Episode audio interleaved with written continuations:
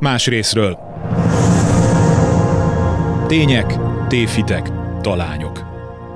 Rózsa Péter történelmi vita műsora. Adósak vagyunk egy megemlékezéssel, hiszen január 18-a volt az évfordulója annak, hogy a budapesti nagygettó felszabadult, akkor értek oda a szovjet csapatok, de hát azért ez a hét még nyugodtan eltelhet ennek jegyében is, és erről fogunk ma beszélgetni, de még tovább szűkítem a kört. Itt egy viszonylag rövid időszakról lesz most szó, 1944 mondjuk hogy a nyilas korszak beköszönte október 15 és 1945. január 18-a közötti időszak, amikor nagyjából a legzűrösebb és a legszörnyűbb korszakát éli a még életben maradt budapesti zsidóság. Több platformon, Megnyitják a nagy gettót, aminek az előzménye, hogy korábban már a csillagos házokba összezsúfolták a zsidó családokat. Ez főleg az új Lipótváros, de a hatodik, hetedik kerületet is érintette. Majd ezekből a házakból a kijelölt nagy gettó területére zsúfoltak végül is összességében 70-80 ezer embert. Ez a nagy gettó a budapesti Dohány utca, Nagyatádi, Szabó utca, ez ma a Kertész, Király utca, Csányi utca, Rumbak, Sebestyén, Madács és a Károly körút által határ határolt pici terület, mint egy 0,3 négyzetkilométer. Szörnyű körülmények között voltak itt a zsidó emberek összezsúfolva. Arról nem is beszélve, és ez majd a műsor témája lesz, hogy a nyilasok bejártak ide is gyilkolászni, rabolni és minden. Na, de a város egyéb területein még két platformot kell megemlíteni. A Pesti oldalon a még bujkáló megmaradt zsidókat a nyilasok üldözték, keresték, és azonnal, ha elfogták, akkor a Dunába lőtték, vagy egyenesen a Nyílt utcán végezték ki őket. A budai oldalon egy magát Kumpáternek nevező tömeggyilkos járkáltak a különítményeseivel, aki arról volt híres, hogy ha egy zsidó embert elfogtak, akkor Jézus nevében felkiáltással tarkon lőtte a pisztolyával. De volt egy pesti terület, ahol embermentés folyt. Ez pedig a Vadász utcai üvegház, a híres üvegház, amely Kárlucnak is köszönhette azt, hogy itt több ezer zsidót sikerült végül is svájci védelem alatt átmenteni, de ezen kívül ebben a házban egy nagyon fontos embermentő tevékenység is zajlott. Nagyjából ezekről fogunk most beszélgetni. Két partnerem van beszélgetésben, Dombi Gábor, a zsidó kultúra történész, ő telefonon van a vonal végen, Szervusz Gábor, Üdvözlöm a hallgatókat. Itt van Vámos György, a Kárluc Alapítvány elnöke, a Üvegházban létrehozott Kárluc Emlékszoba Múzeumnak az igazgatója, vezetője, mindenese egy személyben évek óta csinálja ezt a csodálatos munkát. Ö, gyorsan kérdezem mindkettőtöktől, hogy jól szituáltam-e, hogy ezek voltak a legfontosabb helyei annak az időszaknak, ahol a zsidók vagy meghaltak, kivégezték őket, vagy túlélték az időszakot. Nagygettó, Pesti terület, Budai terület és az Üvegház. Gábor. Igen, mindenképpen azt kiegészítésnek mondanám, hogy a csillagos házak területe nem csak az Újlipótvárosban, a Újlipótvárost, illetve a Erzsébet város fette le, hanem a, a városnak majdnem 2000 házáról beszélünk, a város szinte minden pontján mm-hmm. volt a csillagos házak. Igen, nagyon, nagyon, nagyon, ö, ott is nagyon összezsúfolva.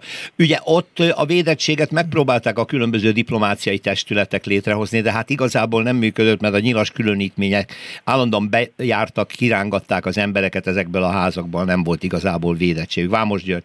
A gettóba emlékezetem szerint nem nagyon jártak be a nyilasok. A nyilasok inkább az úgynevezett nemzetközi gettót, a Dunapartnál az Újlipót város egy részét e, tartjuk e, ilyen néven. Igen, ez a nemzetközi gettó, ez volt a neve. Igen, ez volt a későbbi elnevezése. E, tulajdonképpen ott támadták, és ott szelektálták az embereket, és onnan vitték ezekből az úgynevezett védett házakból, házakból a nagy gettóba, illetve hát a Dunapartra. Emlékem szerint egy egész délután álltunk a Dunaparton, és nem ö, derült ki, hogy majd a nagy gettóba fognak bennünket vinni, vagy a Dunába végezzük. Te akkor öt éves voltál, ugye? Azt mondta, hát körülbelül, körülbelül öt igen. éves voltál. Felfogtad ezt a rémséget, ami ott történik, vagy szüleid azok, akik ebben a kétségben töltötték ezt a néhány órát? Hát apám munkaszolgálatban volt, Szentendre környékén, mi meg hát akkor november végén, december elején volt ez a, az átköltöztetés, akkor a akkor kerültünk a nagy gettóba. Ti is a nagy gettóba kerültetek, igen. Az mondja Vámos György, Dombi Dálbótól kérdezem, hogy a közhidelemnek megfelel, hogy a gettóban lényegében védettek voltak a zsidók? Azon kívül, hogy embertelen körülmények között, víz élelem nélkül, de viszonylag védettek voltak ahhoz képest, hogy Budapest más helyen a nyilasok fogdosták össze az embereket? Részben igaz, részben nem igaz. Tehát részben egy pszichológiai védelmet jelentett az, hogy uh, felépült a gettófal, tehát ez visszatartotta valamilyen módon a garázdálkodókat, de ha belegondolunk abba, hogy egy nappal a gettó felszabadulása előtt németek bejönnek a gettóba, és az Nyílt utcán agyonlőnek két zsidó rendőrt, vagy január 11-én nyilas és német katonák betörtek a gettóba, és a Veselnyi utca két házát megszállják, az egyikben mindenkit kivégeznek fejlővéssel, köztük egy egyéves gyereket, akkor azt mondhatnám, hogy ez a védettség, ez csak relatív uh, fogalom volt. Védettség egy bizonyos fokig annyiban, részint van még egy újabb szempont, hogy azért a védettség nem védte meg a belővésektől, bombázásoktól az embereket. Maximum kissé visszatartotta a, nyilasokat. Még hozzátenném, hogy a nyilasok elhajtottak a gettóból is gyerekcsapatokat, és kivégezték a Dunaparton.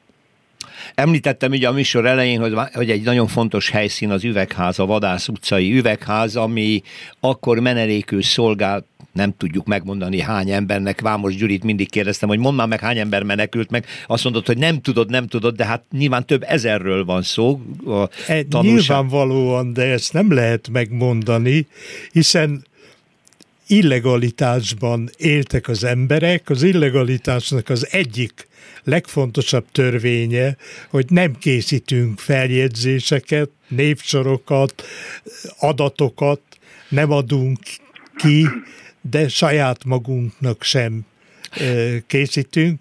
Tehát ez egy teljesen Nehezen felmérhető, nehezen. És... Jó, hát én azért láttam az emlékkönyvet, mert az elmúlt évtizedekben ugye hazajáró zsidók és leszármazottak meg meglátogatták a házat, mert hogy szüleik mondjuk ott menekültek meg, és hát bejegyeztek már jó hát sokan. több mint 20 ezeren voltak. Már látogatóban így külföldön. No, igen. azt kellene tisztáznunk a hallgatók kedvéért, hogy mit jelentett, milyen védettséget a üvegház, hogyan került az Karl által egy svájci konzulátusi védettség alá, és hogyan lehetett ott megmenteni az embereket, és mindkettőtől kérdezem, hogy közben milyen embermentés zajlott, mert ugye a cionista mozgalom működött Budapesten, és rettenetesen erősen próbáltak különböző hamis papírokat gyártani, hogy akinek még lehet odadni, és hát ha azzal megmeneküljön. Mit jelentett a védettség az üvegházban? Mitől? Nem az üvegházban, hanem Karl Lutz a amerikai, majd palesztinai kirendeltség után 1942. januárjában került Budapestre. Uh-huh. Ott a, a svájci követség képviselte a közben hadba lépő Egyesült Államokat, Nagy-Britanniát, és még tizenvalahány államot, ez, ez változó volt, a két nagyhatalomnak a képviselete az folyamatos volt, és az első feladatainak egyike Lutznak az volt, hogy azonosítsa a palesztinai beutazási engedéllyel rendelkező fiatalokat, hogy amik papírok megérkeztek Budapestre, nagyon komplikált úton. Az most Ezt mindegy. nem akarom elmondani. Igen. Nem mindegy, de Tudom, nem hogy nem mindegy, elmondani, hát... mert nagyon komplikált. Tehát ezeket az embereket, fiatal embereket azonosítani kellett. Tehát így Ez kezdődött volt, az tehát ő munkája. 42 uh-huh. márciusában kezdődött ez a folyamat. Igen. És ez tulajdonképpen eljutott odáig a német megszállás 44. március 19-e, tehát addig jutott el, hogy nagyjából 8 tízezer között lehet azoknak a száma, akik ezeket a ellenőrzési folyamatokat elviselték. Ja, értem, igen. Ezek a menlevelek egyébként, és különböző ö, papírok, amiket mondjuk Kárluc, és ezen kívül még néhány követség is próbált ö, szerezni. Wallenberger természetesen nem kihagyva. Gábor, ezek mennyire jelentettek tényleges védelmet? Ugye nagyon sokszor olvasni Ungvári Rudolfnak a Budapest ostromában szörnyű jeleneteket, hogy a nyilasokat semmiféle papír nem érdekelte, úgyhogy lényegében ezek jelentettek valamit? Én azt gondolom, hogy igen két dolgot jelentettek. Az egyik a, egy bátor, bátrabb fellépést azoknál, akiknek volt ilyen papírjuk. Másrészt nem, nem minden védlevelet téptek szét. Igen? Nem minden védetet vágtak be a Dunaparta menő sorokba. Ez megint személyre szabott volt, hogy ki milyen nyilassal vagy akár rendőrrel találkozhatott. Uh-huh. Meg ne felejtsük el, hogy azért ez a védlevél hivatalosan 15.600 embernek jelentett akár lehetőséget a megmenekülése, illetve hogyha hozzáveszünk, akik még maguknak is csináltak, akkor kétszer ennyinek. Tehát ez mindenképpen egy nagyon-nagyon jelentős tett volt, tehát azt gondolom, hogy a magyar zsidóság érdekében egyik legnagyobb cselekedet volt a védővelek kiadása. Ha szabad megígézni, van még egy fontos szempont, ami uralkodott még a szálasi által no, október 15-e utáni Igen? időszakban is, nevezetesen az, hogy Magyarország a háború alatt teljesen elszigetelődött a nemzetközi igen. kapcsolatai, szinte lenullázódtak, igen. Vagy lenullázódtak, és ezért a kormány tulajdonképpen valamiféle engedményezést próbált ö, felmutatni? Felmutatni. Igen.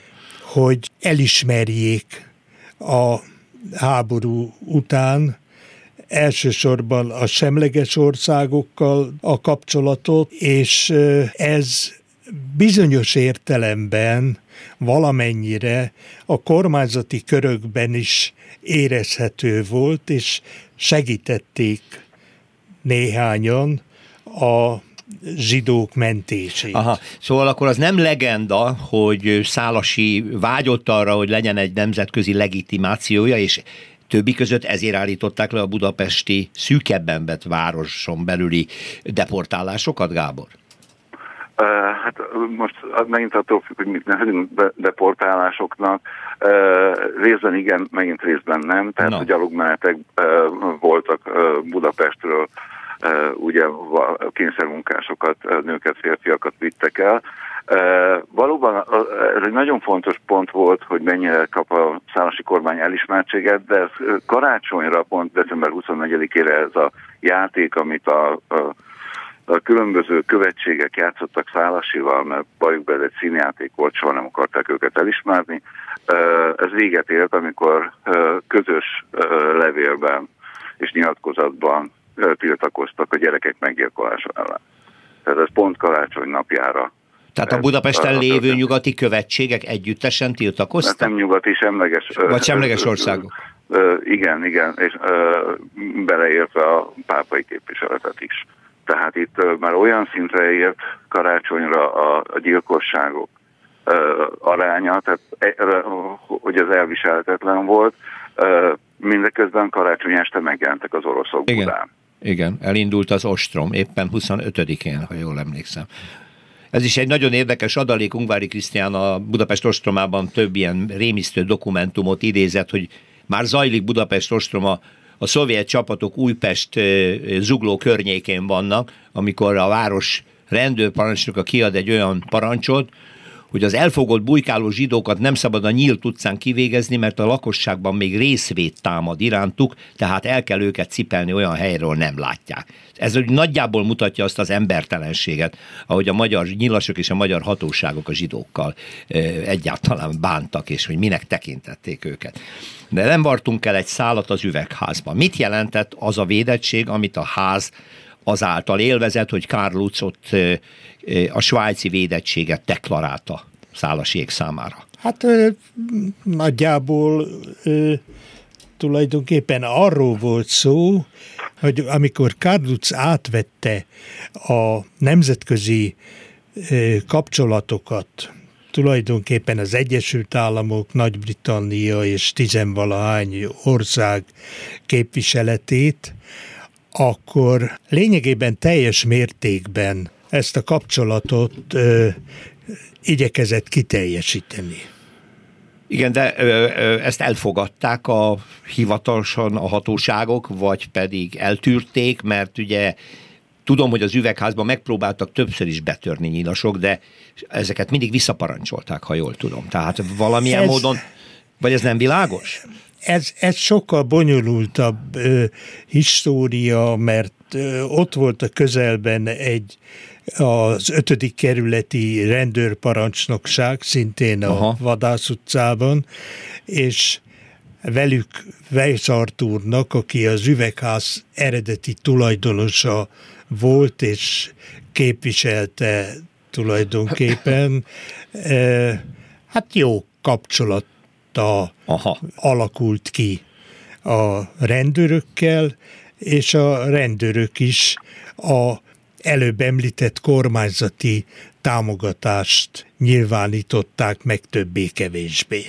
Részleges védelmet jelentett ezek szerint, amilyen érdekes egy zsidó ember kapcsolatot tartozó hát a megmaradt fényképen is, fényképeken is látható, hogy ott állnak sorba az emberek, igen, az üvegház előtt. Az üvegház előtt, és ott állnak a rendőrök. És, és akkor a menlevelekkel próbálnak bejutni ide. Ugye ez a fénykép, ez egy elég híres kép, hát, emlékszem rá.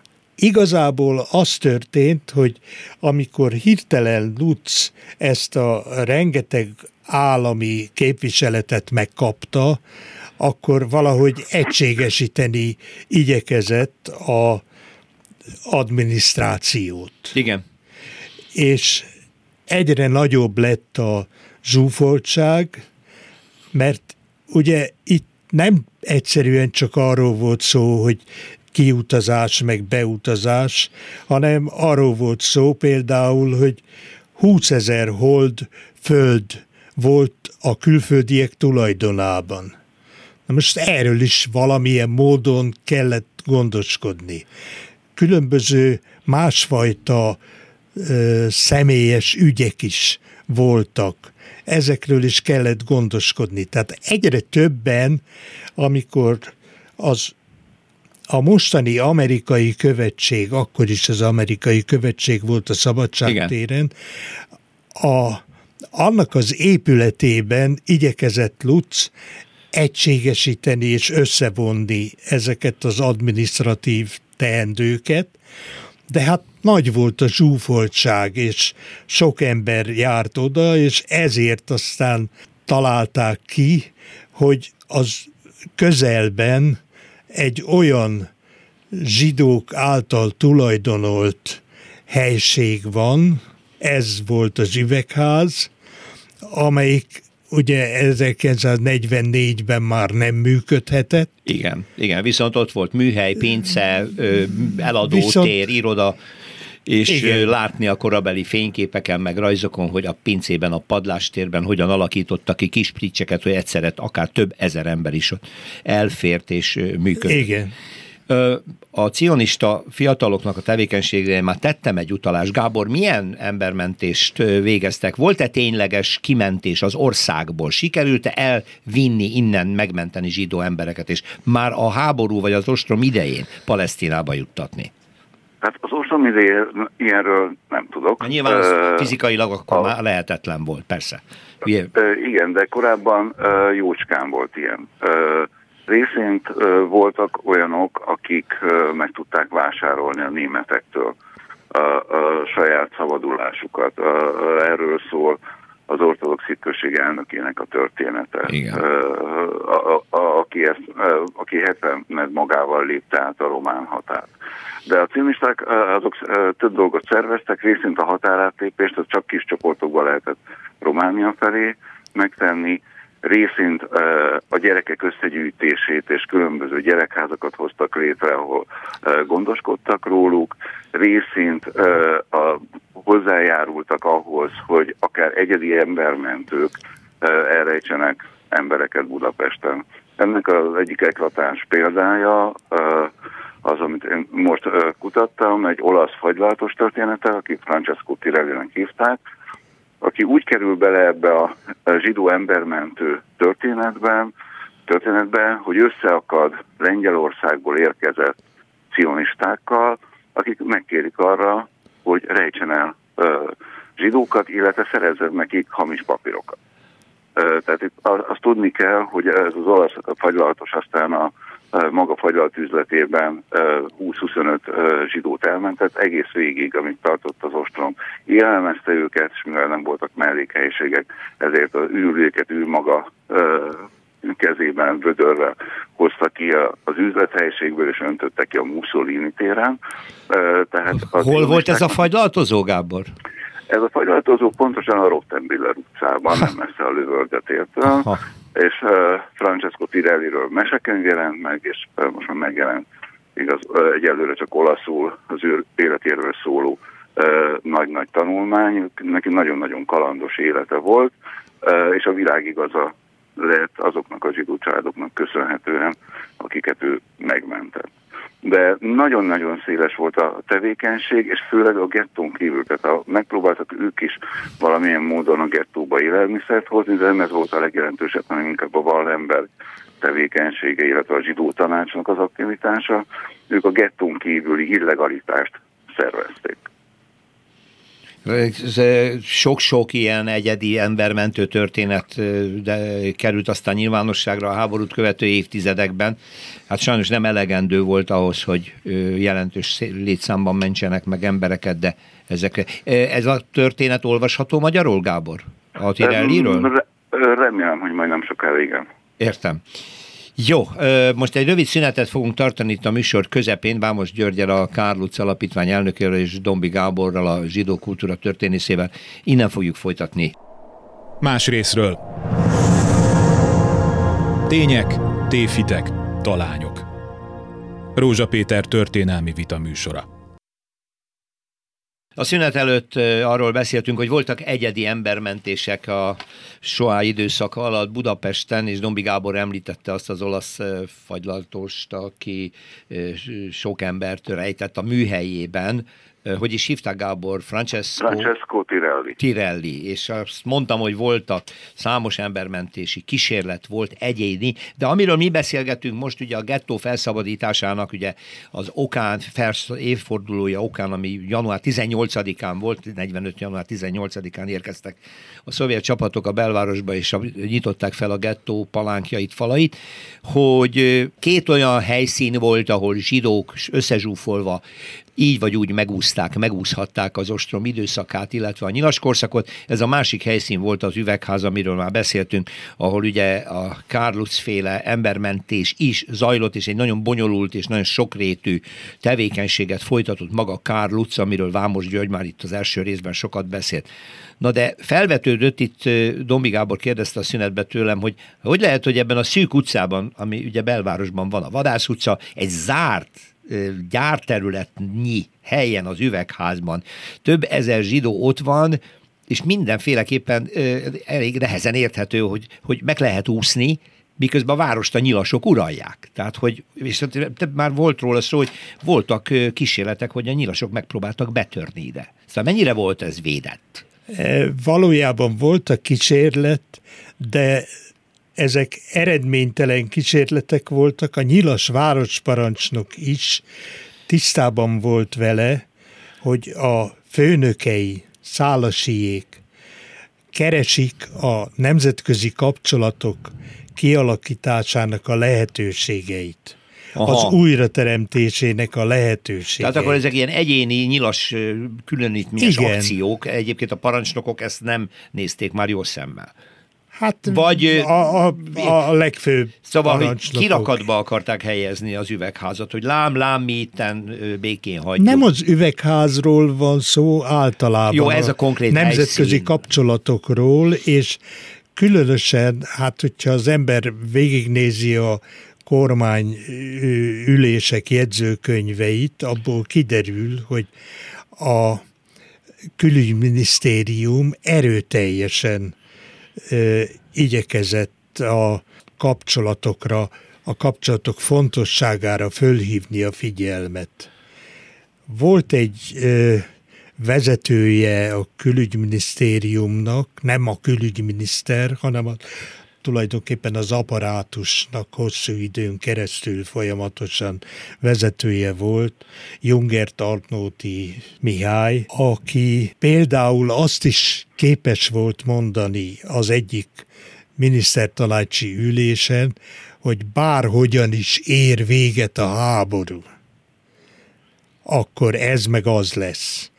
Ebben az van benne, hogy ő tulajdonképpen avval számolt, hogy el fogják veszíteni a háborút, vagy elveszítették már. És erre a helyzetre készültek. Tehát nyilván benne volt a levegőben, miközben hát szörnyű jelenetek zajlanak Budapesten, és a budapesti nyilasok egy jó része úgy viselkedik, mintha e, tulajdonképpen nem lennének már nyakukon az oroszok, és nem lenne teljesen nyilvánvaló, hogy másodperceken belül az egész várost el, elvesztik és elfoglalják az oroszok. Az utolsó pillanatig fontosabb volt számukra a zsidó emberek üldözése, mint például a városnak a megmentése, vagy a saját e, bőrüknek. Tehát ez egy ilyen nagyon, nagyon furcsa helyzet.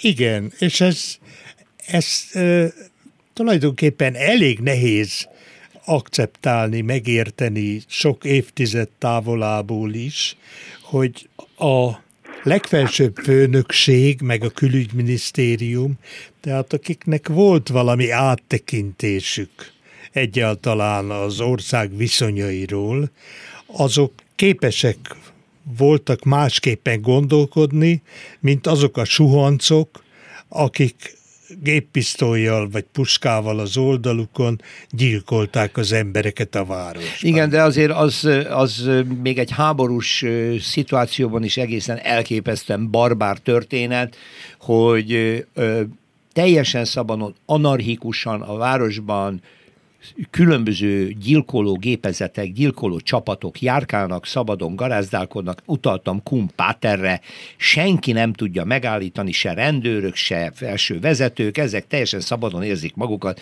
és, és valójában nem is nagyon gyilkol. akarják. Na éppen erről van szó, hogy tehát, ha akarták volna, talán ez nem történhetett volna meg, de vagy olyan, bo- Gábor, igen. Bocsánat, azért egy dologra felhívnám a figyelmet, hogy itt beszéltünk a a, kor, a szálasi kormányról, illetve elismerésről. Szálasék december 11-én elhagyják Budapestet. Tehát Igen. gyakorlatilag ezután, hogy mi történik, az a kormány ellenőrzés alól teljesen kicsúsz. Végleg. Tehát ez, uh, itt, itt több uh, dologról van szó, részint van egy uh, olyan ideológiáról, ami azért ezeket az embereket részint házhatotta, akik a gyilkosságokat elkövettek, Másrészt van egy hatalmas vagyonszerzési rablási düh. Tehát ez nem csak, mint Kumpáter esetében lárpurlár történik ez a gyilkosság és ez az elvadulás, hanem effektív kirablás történik. Éppen ezért érthetetlen mondjuk a január 11-i támadás a gettóképháza ellen, ott már sokszorosan kirabolt emberek vannak, itt a legnagyobb nyeremény, amit ők meg tudnak szerezni egy töltőtől. Tehát, vagy amikor a gettóba behajtják a zsidókat, akkor az a klauzártéren történik a, a házakba osztás, és a klauzártéren felállítanak hatalmas ládákat, és mindent elvesznek a, lényegében. A maradék tőlük. értékeket elveszik. Pontosan, tehát van arról történet, hogy valakinek az ujjáb, a gyűrűjét az ujjával együtt ö, ö, dobják abba a ládába. Tehát itt, itt, itt több dologról van szó, részint akár megvadult hordákról is beszélhetünk, másrészt olyan kormányzatról, ami elveszette a kontrollt a saját aktivistái és szabad csapatok fölött. Fölött. Notabene tegyük hozzá maga a, kor, a kormány is lop, hát azért a Szépművészeti Múzeum első osztályú anyag, anyagát Csánki Dénes már ideje korán úgy kicsempészi az országból, mint a pinty, és a menekülő ö, ö, szállasi kormányjal együtt Szent Gotthárdon állomásozik, majd utána viszik át Ausztriába, szerencsére aztán az amerikaiak kezére jut a, a szegész szerelvény, tehát azért itt a lopkodás és a vagyon szerzés és a zsidó lakosság teljes vagyonfosztása az folyamatosan zajlik a 42-43-tól egyfolytában. Úgyhogy gondolom a zsidó... Ez viszont, Igen? hogy tegyem hozzá, hogy betetőzi a november 1-én megjelent rendelet, kormányrendelet, ami kimondja azt, hogy a, kimondja a zsidók teljes vagyonfosztását, ez, ezelől csak az imakönyveket, a tankönyveket a, és a családi fényképeket ö, veszi ki, ö, és 300 pengő maradhat egy-egy zsidónál.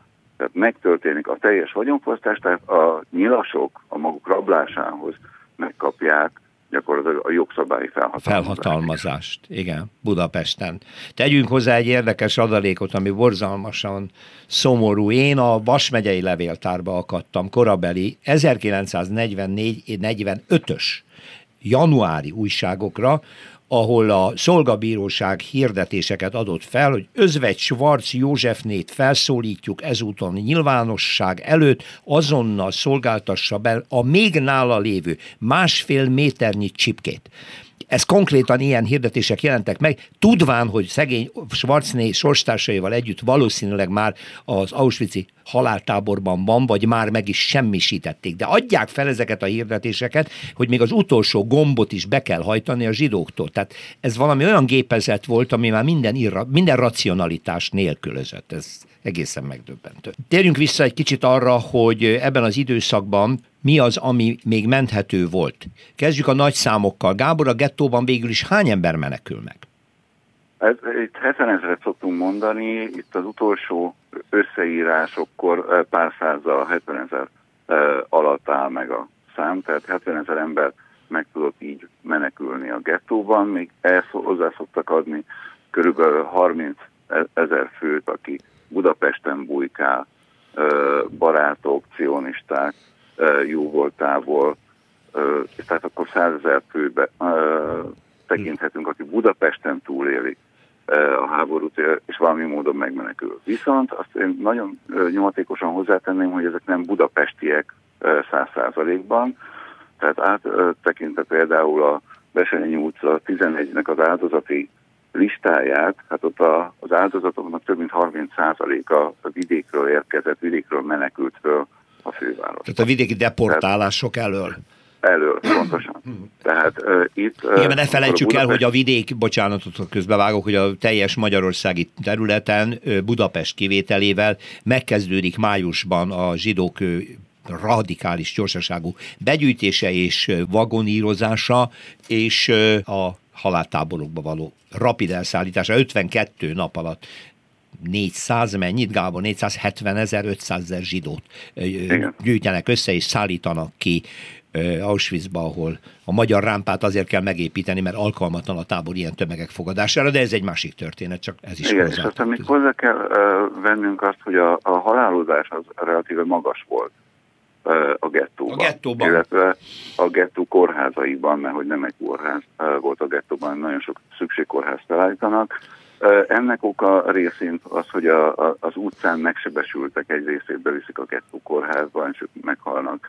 Másrészt uh, idős emberek kerülnek be, akik a gettóban begyűjtött betegségekbe uh, meghalnak. A gettóban típus van, abban meghalnak az emberek, és még ahhoz azt hozzá kell számítani, hogy a gettó január 18-ai felszabadulása után még a gettóban szerzett betegségek ben meghal még 7500 ember. Plusz uh, itt vannak a, a felszabadulás után érkező belövések, amik uh, szintén emberáldozatokat követelnek. Tehát amikor azt mondjuk, hogy, uh, vagy megjelent most például egy újságcikk uh, valahol, hogy 3000 uh, halottat, uh, vagy holtestet találtak a gettóban, uh, hát a gettó halálozása ennél sokszorossal több lehet. Hiszen megfelelően csak azt el, hogy január 5-ig a gettóból kiviszik a halottakat a Salgó utcai úti temetőbe. Tehát akkor csak egy olyan 10-12 napnyi időszakban hal meg legalább 3000 ezek Hát, szerint. sokkal több.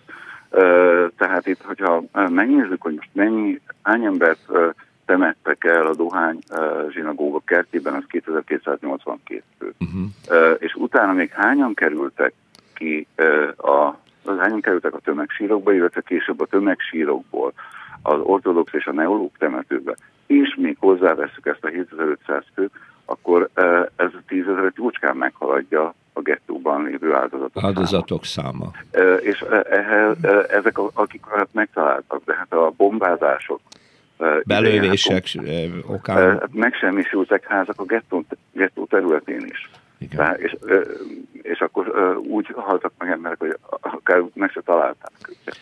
Szóval egy, amikor 3000 főnyi áldozatról beszélünk, ez szerintem egy elég durva alábecsülés. Igen, hát bőven akkor már, amit most Tombi Gábor felszólt, a 10 fölött van. Vámos György. Miután hallom ezeket az adatokat, felidéződik bennem, hogy január 19-én a gettóból az édesanyámmal elindultunk haza, vissza a Sziget utcába. A Klauzár téren, amikor próbáltunk átmenni, arra emlékszem, hogy rengeteg halott volt. Természetesen nem tudom a számokat, és igazából azóta se kutattam, nem néztem annak utána. Nyilván, amit mondott a Gábor, az, az stimmel. Csak ez a borzalmas állapot, hogy ott a hullák között kellett menni, és ott kerülgetni, egy egymásra voltak téve, mint a halom hasított fa. És még arra emlékszem, amikor eljutottunk valahogy a nyugati pályaudvarhoz, ott az a ház, amelyiknek a földszintjén az üzlethelyiségben a Mosoly Albuma nevű ö, fényképész volt, elég híres Igen. ö, név, az a ház égett ki, amiatt át kellett menni a másik oldalra, mert repültek ki az ablakon különböző forró, izzó tárgyak, nem tudom mi lehetett, vagy hogy volt, de arra emlékszem, hogy ott át kellett menni, és még évtizedek után is, hogyha arra járok a nyugatinál, valahogy fölidéződik bennem ez a borzasztó helyzet. A házatok megmaradt? Lakásotok? Hát tulajdonképpen ez egy másik történet, de mert nekünk nem volt ott lakásunk, és, és tényleg másik Jó, történet. volt hova mennetek. 1944-ben az édesapám úgymond felajánlotta egy keresztény családnak a Dezsőfi utcai lakásunkat. Mert akkor ez volt az előírás, hogy a zsidóknak el kellett költözni a lakásból, Igen. és a keresztények oda beköltözhettek. És még azt is eljátszották, hogy ez egy, ez egy ajándékozás formájába történjék meg, ezek szerint. Azt nem tudom, hogy milyen formában történt meg. Azt a iratot láttam, amit az apám írt, amiben felajánlotta Azt mondom, hogy lakást. akkor Tehát, ez, hogy ez a dupla megalázása, ez az egész történet. Igen, hát ugye azért, a, a, amiről beszéltünk az elején, és Dombi Gábor hozta szóba, a jelentős motivum a, a, a vagyonszerzés és a vagyonlopás. Tehát a zsidók sorsát nem csak azt pecsételi meg, hogy különböző diszkriminációs törvények születnek a 20-as évek elejétől kezdve folyamatosan, és hát főleg ugye a 39-44 között, hanem az, hogy itt vérszemet kap a hatóság, vérszemet kap a lakosság, hogy akkor most a zsidó üzleteket, vagyont, lakást, ingóságokat mind-mind meg lehet szerezni. Erről egyébként rettenetes erővel szól, számol be az 1945 című novella, Szántó Gábor novellája, amiből Török Ferenc fantasztikus filmet készített, ami több nemzetközi díjat is nyert. Nagyon sokan a magyar néző közönség közül szerintem először szembesültek azzal a végtelen és embertelen korszaknak ezekkel az apró emberi gyarlóságaival, amik akkor zajlottak. Gondolom, hogy az üvegházban ö, ö, megmenekült emberek is nulla vagyonnal érkeztek egy-egy készításkával legfeljebb, nem? Természetesen általában igen, bár olyan is volt, akinek a cselédje elvitte a frissen főzött ételt, de ő maga ott Húzta volt meg a, magát. A, az üvegházban. De hát nem ez volt a, természetesen a jellemző, hanem például az, hogy a felszabadulás után hetekig, sőt talán hónapokig volt, aki ott maradt az üvegházban, mert nem volt hova mennie. Aha. És, és kénytelen volt lakás hiány. Ott maradni, hát. Ott kellett maradnia. A háború utáni, az utolsó négy, négy-öt percben vagyunk, Dombi Gábort kérdezem. Hogy alakul a gettó területén? Mi történik a felszabadulás követő napokban, hetekben? Hogyan indul meg újra az élet? Kik költöznek vissza a lakásaikba? Kik nem? Hogyan osztozkodnak? Van-e erről valamilyen képünk? Van, nem túl nagy panorámakép, de van. Tehát aki csak teheti, az elhagyja a gettót, és megpróbál visszamenni. Az eredeti otthonában ne felejtsük el, hogy a a gettónak a ki, területének a kiürítése is úgy zajlik, hogy az ott lakók megkapnak zsidó lakásokat. lakásokat. 12, ez több mint 12 ezer ember, akik, kiköltöz, akik kiköltöztetnek a gettó területéről, és a gettó területén nagyjából 3500 ember marad, az ott élő zsidók, köztük az én családom is, tehát nekik házhoz jött a csillagos ház, a gettó is, és akik ott maradnak egyébként, ezek valamilyen szinten előnyben voltak azokkal, akiket beköltöztetnek, hiszen nekik nem kellett végighurcolkodniuk a csillagos házakba, onnan a, a gettóba, nem kellett az életüket olyan szinten redukálniuk mint a csillagos házakban. Tehát mint ahogy Vámos György és édesanyja, akik behurcolkodnak egy kofferrel gondolom. Pontosan, így van. Ö, ö, tehát ő nekik nagyobb esélyük volt túlélés, hiszen föl tudtak valamilyen módon készülni. Tűzifát vagy ö, élelmiszert halmozni. Uh-huh. Akik a gettóba ö, beérkeztek, azok nem. De nagyon-nagyon sokan elmennek, tehát mindenki elmegy a gettóból, és ezt azonnal felfedezi a vidékről föláramló friss lakosság, és nagyon, ekkor kezdődik tulajdonképpen a zsidó negyed elmúlása. Amikor megérkeznek azok a, nem zsidó új jövevények, akik Budapesten szeretnének munkát, új életet kezdeni, vagy azért, mert vidéken elpusztult a háztartásuk, az otthonuk, vagy azért, mert az új építéskor hatalmas munkalehetőség van a városban, nagyon nagy, az iparosítás beindításával még nagyobb a munkaerőigény, tehát jönnek föl vidékről nagyon-nagyon sokan. Ez a folyamat egészen a 60-as évek elejéig, talán közepéig tartott, és ekkor múlik el a klasszikus zsidó negyed a maga módján. És ebben az időszakban lehet kiigényelni egy lakást, amit kiszemel vaki valaki hát, magának. Beköltözik és bejelentkezik. Bejelenti az orosz városparancsnokságon, hogy talált magának és családjának, és akkor úgy többnyire ki is utalják ilyen feszniken Igen, nekik. Ez a folyamat, ez, ez 45 nyarára gyorsul fel. fel a igen. 45 márciusi népösszeírás, ami ezt a környéket is valami módon lefedi, még nagyon nagy számban hozza a zsidókat, illetve hogy ki hova költözött a városba, azt nagyon könnyen lehet követni, hiszen a zsidó világkongresszusnak 1946-ban elkészült az összeírása a Pesten túlélt és, és adatokkal, és nekik adatokat jelentő zsidóknak a, a névjegyzéke, ahol cím, telefonszám, minden megtalálható a túlélők egy apró kicsi dokumentációs gyűjtemény, ami a Kárluc emlékszobában látható a múzeumban, a üvegházban, amit Vámos György alapított és működtet. Milyen dokumentumok vannak jellemzően, amik a korra és erre az időszakra még ott emlékeztetnek minket? Hát először is hol kezdjem? Vannak a védlevelek, uh-huh.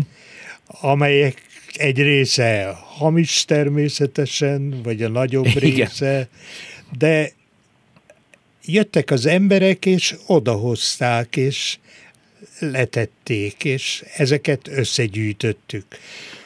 E, azon kívül ott vannak az újságok. Hát uh-huh. az mhm. ember átnézte a, a 44-es sajtót, és hát meglehetősen érdekes, és hogyha valaki majd a normálisabb időkben Járvány után végre kinyit, igen. A... A, a, az üvegházba, akkor Újra lehet szálljon, szálljon rá egy néhány órát, hát hogy ő... ezeket az újság, kiválogatott újságcikkeket elolvassa. Hát ezen kívül vannak levelek, levélmásolatok, általában másolatok vannak. Meg és hát vannak köz... az eredetiek azok, Igen. azok nyilván a, a levéltárakban vannak, de ami speciálisan az üvegház zal kapcsolatos, azt igyekeztem összegyűjteni. És vannak köszönő levelek, és hogyha megint megnyílik, akkor megint középiskolai diákok fogják újra látogatni, mert egy igazi történelem óra, azt hiszem, hogy néhány órát itt vannak.